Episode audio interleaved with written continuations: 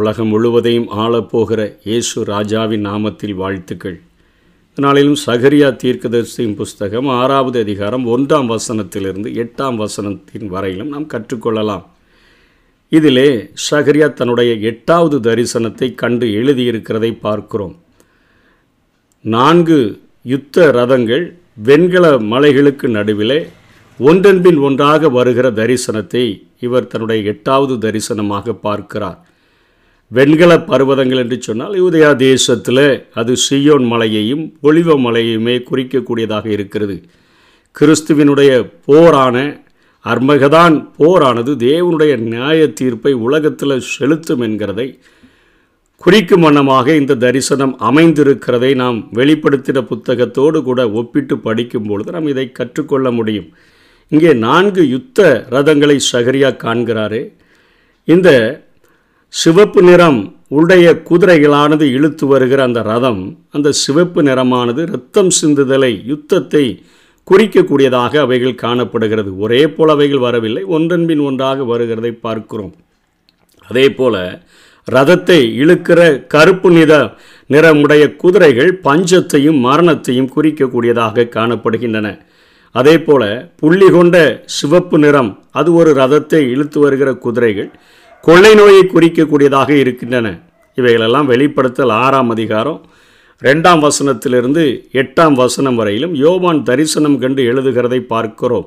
அவர் முதலாம் முத்திரையை உடைத்த பொழுது இரண்டாவது முத்திரையை உடைத்த பொழுது மூன்றாவது முத்திரையை உடைத்த பொழுது என்றெல்லாம் சொல்லி முத்திரைகள் உடைக்கப்படுகிற காரியங்கள் கோப கலசங்கள் இந்த பூமியிலே ஊற்றப்படுகிற காரியங்கள் எல்லாமே நியாய தீர்ப்பை குறிக்கக்கூடியதாக காணப்படுகின்றன.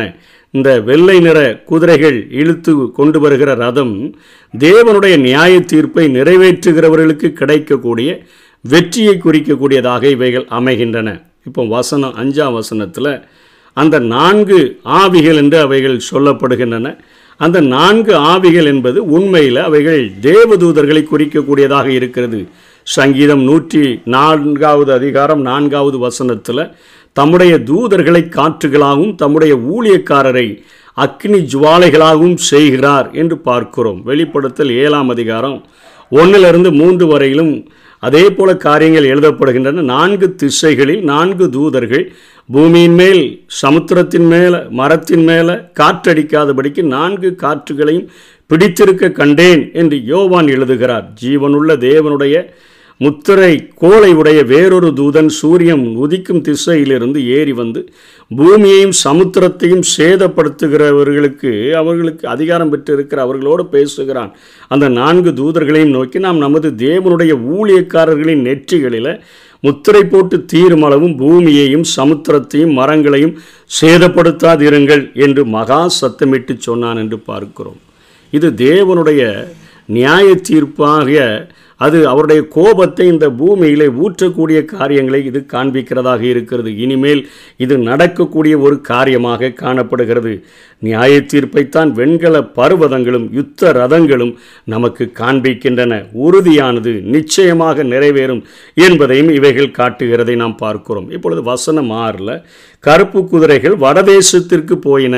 வடதேசம் என்பது பாபிலோனியர்களை குறிக்கக்கூடியதாக இருக்கிறது. இவர்கள் யுத்தத்திற்கு வரும்பொழுது இவர்கள் அரேபிய பாலைவனத்தின் வழியாக வந்தால் மிகுந்த சிரமமாக இருக்கும் என்று சொல்லி ஆற்று படுக்கைகளின் வழியாக வரும்பொழுது இவர்கள் வடக்கே இருந்து வருகிறவர்களாக காணப்படுகிறார்கள். இந்த வட தேசத்துக்கு கருப்பு குதிரைகளானது அவைகள் போயின. வெண்மையான குதிரைகள் அவைகளுக்கு பின்பாக அங்கே போயின என்று பார்க்கிறோம். புள்ளி புள்ளியான குதிரைகள் தென் தேசத்துக்கு போயின எகிப்து தேசத்துக்கு போயின. வடதிசை வல்லமையும் தென் திசை வல்லமையையும் இந்த காரியங்கள் குறிக்கக்கூடியதாக அமைகின்றன.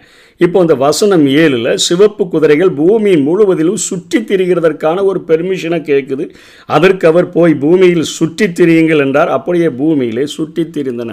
யுத்தங்களை நடப்பிக்கிற யுத்தங்களை குறிக்கக்கூடிய அதாவது இரத்தம் சிந்துதலை குறிக்கக்கூடிய காரியங்கள் பூமியெங்கும் உலாவி வரும்படியான ஒரு உத்தரவை பெற்றுக்கொண்டு செல்லுகிறதை பார்க்கிறோம். இந்த கருப்பு குதிரையானது பஞ்சத்தையும் மரணத்தையும் குறிக்கக்கூடிய க குதிரைகளானது பாபிலோனுக்கு அவைகள் எடுத்து செல்லப்படுகிறதை நாம் பார்க்கிறோம். அதனைத் தொடர்ந்து புள்ளி கொண்ட சிவப்பு நிறம் கொள்ளை நோயை குறிக்கக்கூடிய காரியங்களானது எகிப்திற்கு கடந்து செல்கிற காரியத்தை பார்க்கிறோம். வசனம் எட்டில் அவர் என்னை கூப்பிட்டு வடதேசத்துக்கு புறப்பட்டு போனவைகள் வடதேசத்தில் என் கோபத்தை சாந்தி பண்ணிற்று என்று சொல்லுகிறதை பார்க்கிறோம். வடதிசைக்கு போன அந்த குதிரைகளானது அங்கே தன்னுடைய காரியங்களை நிறைவேற்றி அவைகள் முற்றிலுமாக ஆண்டவருடைய கோபங்கள் இந்த பூமியில் அவர் அந்த தேசத்தின் மேலே வைத்திருந்த கோபத்தை அடக்கிற்று அதை தனிந்து போக பண்ணிற்று அதை சாந்தி பண்ணிற்று என்று சொல்லி எழுதியிருக்கிறதை பார்க்கிறோம். தேவனுடைய நியாய தீர்ப்பை கொண்டு வந்ததின் நிமித்தமாய் அந்த தூதர்கள் அவருடைய நீதியை நிறைவேற்றி அவரது கோபத்தை முடிவடைய செய்ததாக இந்த வசனங்கள் குறிப்பிடுகின்றன.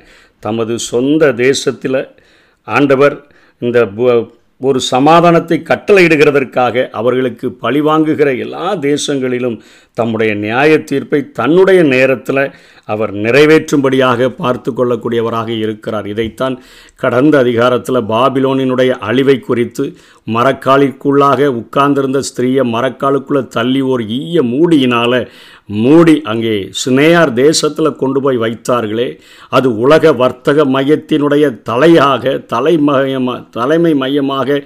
திகழ்ந்த அந்த காரியத்தை ஒரு மணி நேரத்தில் அத்தனை உலக சந்தை வர்த்தக மையத்தில் கிடைக்கக்கூடிய பொருள்கள் என்று சொல்லி வெளிப்படுத்தல் அத்தனை காரியங்களை பார்த்தோமே. அடிமை முதல் பொன் வெள்ளிகள் வரையிலும் எல்லா விதமான வாசனை பட்டங்க பட்டயங்கள் வாசனை அந்த பட்டைகள் வரையிலும் எல்லா காரியங்களும் யானை தந்தங்கள் என்று சொல்லி இவைகளை எல்லாவற்றையும் பார்த்தோமே. அத்தனை காரியங்களும் ஒரு நாளிகையில் தேவனுடைய கோபத்தின் நிமித்தமாக அழிக்கப்படும் பொழுது தேவனுடைய அந்த அவருடைய காரியத்தை சாந்தி பண்ணிற்று என்கிற அந்த காரியத்தை நாம் உணர்ந்து கொள்ள முடியும். தூதர்கள் அங்கே தேவனுடைய நியாய தீர்ப்பை செலுத்தி பாபிலோனுக்கு விரோதமாக மகா பாபிலோன் விழுந்தது விழுந்தது என்று சொல்லி அங்கே சொல்லுகிற காரியங்கள் தேவனுடைய கோபத்தை முடிவடைய செய்தன என்று சொல்லி பார்க்கிறோம். இது இனி நடக்கக்கூடிய காரியங்களாக இருக்கிறது. இவைகள் நமக்கு திருஷ்டாந்தங்களாக எழுதப்பட்டிருப்பதனுடைய நோக்கம் என்ன? இவைகள் முன்னமாக முன்னதாகவே அறிவிக்கப்படுகிறதனுடைய நோக்கம் என்ன? இதற்கு முன்பாக தேவனுடைய ரகசிய வருகை சபை எடுத்துக்கொள்ளப்படுகிற நாட்கள் இருக்கிறபடியினால் தேவன் எதிர்பார்க்கிற பரிசுத்தத்தோடு கூட வாழ்ந்து மத்திய ஆகாயத்தில் வெளிப்படுகிற ஆண்டவரோடு கூட நாம் எடுத்துக்கொள்ளப்படுவோம். கர்த்தர் தாமே நம்மை ஆசீர்வதிப்பாராக. ஆமை இருள் சுழும் காலம் இனி வருதே. அருள் உள்ள நாட்கள் பயன்படுத்தும். திறவுண்ட வாசல் அடைபடும் முன் நொறுங்குண்ட மன்னதாய் முன் செல்வோர் யார்? திறவுண்ட வாசல் அடைபடும் முன் நொறுங்கொண்ட மன்னதாய் முன் செல்வோர் யார்? நாட்கள் கொடியதாய் மாறிடுதே காலத்தை ஆதாயம் செய்திடுவோ